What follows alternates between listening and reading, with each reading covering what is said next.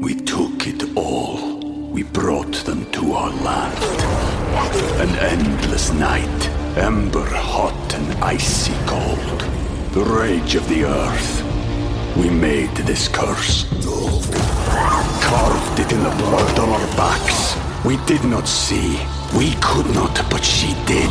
And in the end, What will I become? Senua's Saga. Hellblade 2. Play it now with Game Pass.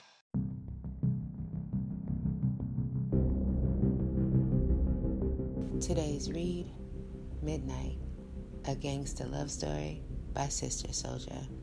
Chapter 26 Sensei. Hyped up real strong. That's how Amir and Chris showed up at the dojo.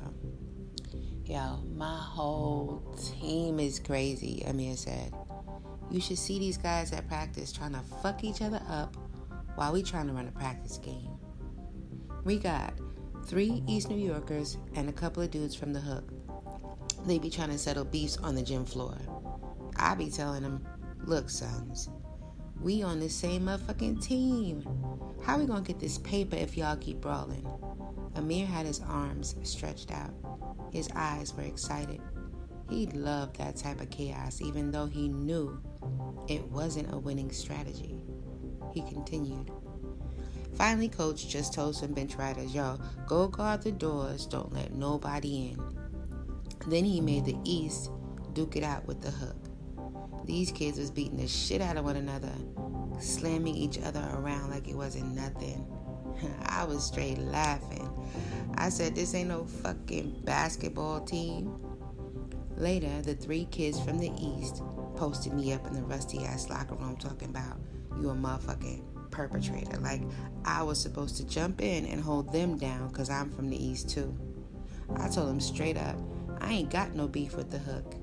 Everybody in the East knows that out here on these streets, unless we bonded by blood or money, it's every man for himself. Oh, so we three only bonded by money? Chris challenged. We brothers. We family. Y'all know how that go, Amir said. How's your team looking, Chris? We alright, but we need that spark, that fire, you know? He said. Then you gotta bring that heat. You be that spark. Let them rally around you. I amped him up, truly believing that he did have what it takes to hold his own in a leadership position. Word to life, Amir agreed. Amir borrowed $25 from me. I'll give it back to you on Thursday night when we take the girls out, he promised. It ain't nothing, I told him. Yeah? I'm trying to get where you at, but $25 ain't nothing, he smiled. You could have borrowed against our car fund, Chris said like a real banker. Yeah, I could always borrow from our car, car fund, but the three of us can't fit on a mini bike together. If I keep borrowing from the car fund, that's what it's gonna be a motherfucking tricycle or a mini bike. We all cracked up laughing. Later that night, I practiced throwing my shuriken against the corkboard in my room. I wasn't sure if Sensei was planning to test me at weapons training the next day, but if he did, I planned to be well prepared. Tuesday morning, after prayer, I was on the move. I had to do business errands before my 12 o'clock weapons training class. I flew through the dojo doors in a hurry. Sensei required all of his students to be on time. Once I got inside, the whole vibe switched up. Sensei's energy was calming. I slowed my breathing and put my belongings in the locker. Sensei had tea brewing, which was unusual. He seemed to want to talk. After we exchanged greetings, he said, Pour yourself some tea. Today, we are going to begin by discussing vulnerabilities the eyes, the larynx, the pelvis, the knees, the ankles, I said, assuring him that I had studied and retained the information. There was no need for review. Idis, he said, which is a Japanese word meaning very good. But today, we are not focusing on physical vulnerabilities. We are focusing on emotional vulnerabilities. Just as a ninja must know where on the body to attack, he must also learn when is the best time to attack his opponents to achieve complete success. Sensei's use of the word success triggered a thought in me about Fozzie. Sensei-san, one question please, I said, then continued. We are here for weapons training.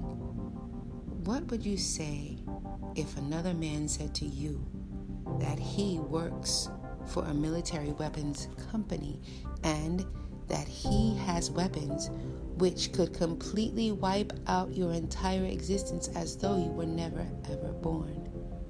Would it make you feel like everything we are doing here is nothing?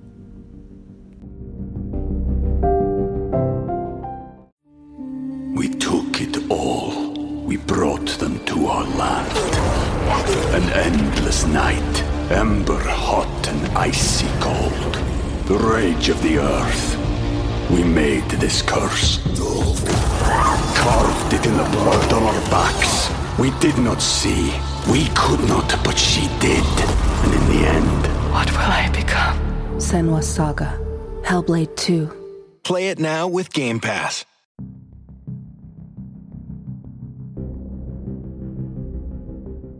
It would reinforce my understanding of Sun Tzu's teaching. War is deception.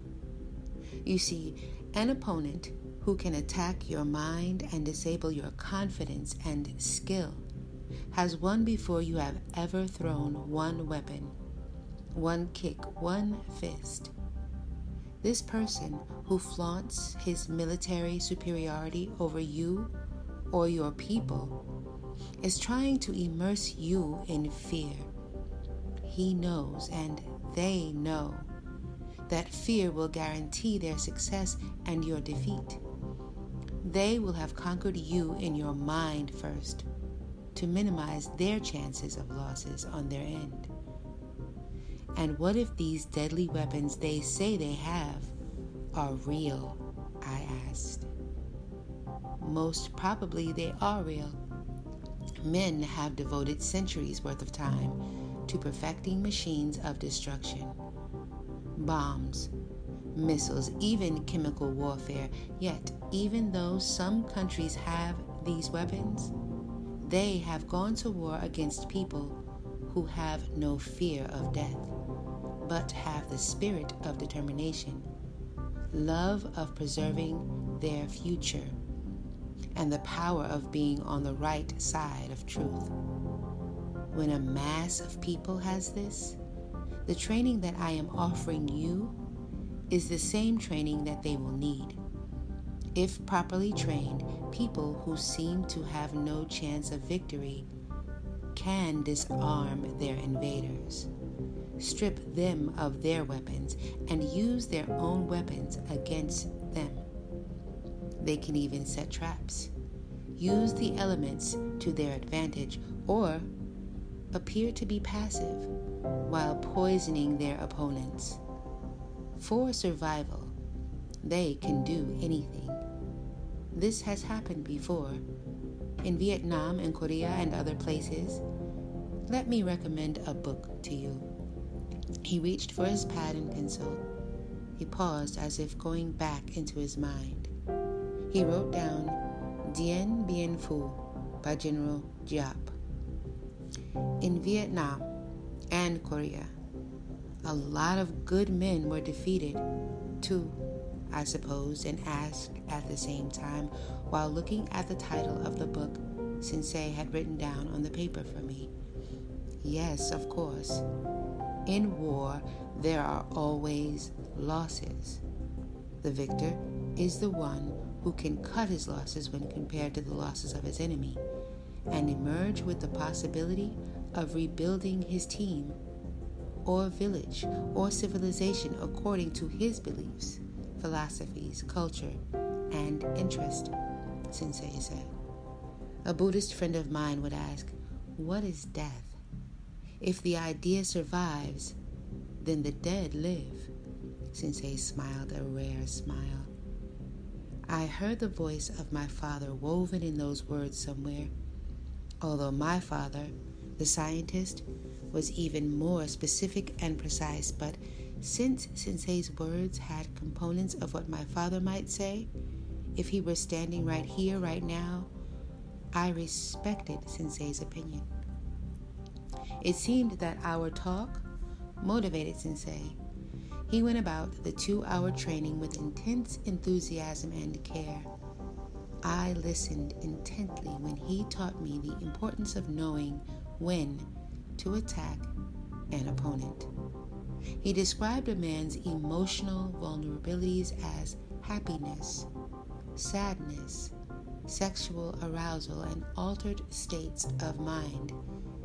Sensei said if an attack can be properly planned and launched, when a man's mind is altered by the emotion of happiness, for example, at the birth of his child, or at the excitement of a sporting event or at a party, he is an easy, vulnerable target.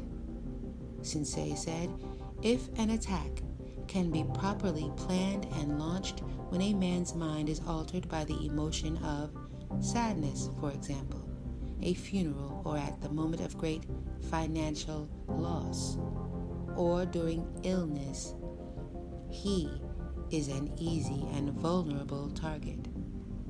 Sensei said if an attack can be properly planned and launched, when a man's mind is altered by the emotion and action of sexual arousal, for example, while watching a sexual display, pursuing sex, or having sex, he is an easy and vulnerable target.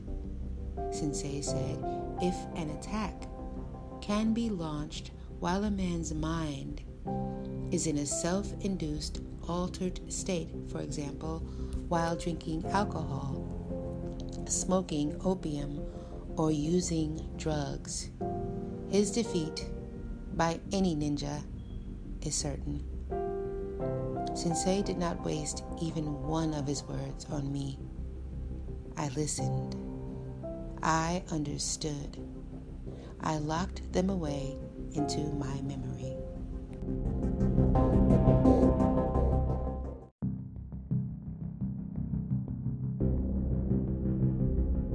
After a half hour of talk, we went into action. I learned the art of the rope. Sensei instructed me on how to tie and bind a man in such a way that if a man tried to become untied, his own movements would cause him further injury instead of escape. It was deep. Sensei dragged out of his closet a life sized dummy to demonstrate. I watched him tie it down, each precise move, loop, and pull. He did it twice. Then he asked me to tie up the dummy in the same manner. As I got my chance, I replayed the process he used in my mind. It was as though I had Sensei's fingers caught in the close up of a powerful movie camera lens. I tied the dummy the same way I had seen Sensei tie it. My eyes were looking from the dummy to Sensei, from Sensei to the dummy, yet Sensei's silence made me doubt whether I had done it correctly. Breaking his silent pause, Sensei asked, what is the problem in this lesson? I thought for a moment. I kept staring at the dummy, looking for mistakes in my method. After careful review, I was sure that I tied it perfectly. Still, I paused. I admitted that I did not know the answer. Sensei answered for me. The problem here is that a ninja must always expect the unexpected. Therefore, the enemy who you are tying down will not be a dummy. Sensei pushed me with force. Small hands, small man, still I fell from the force.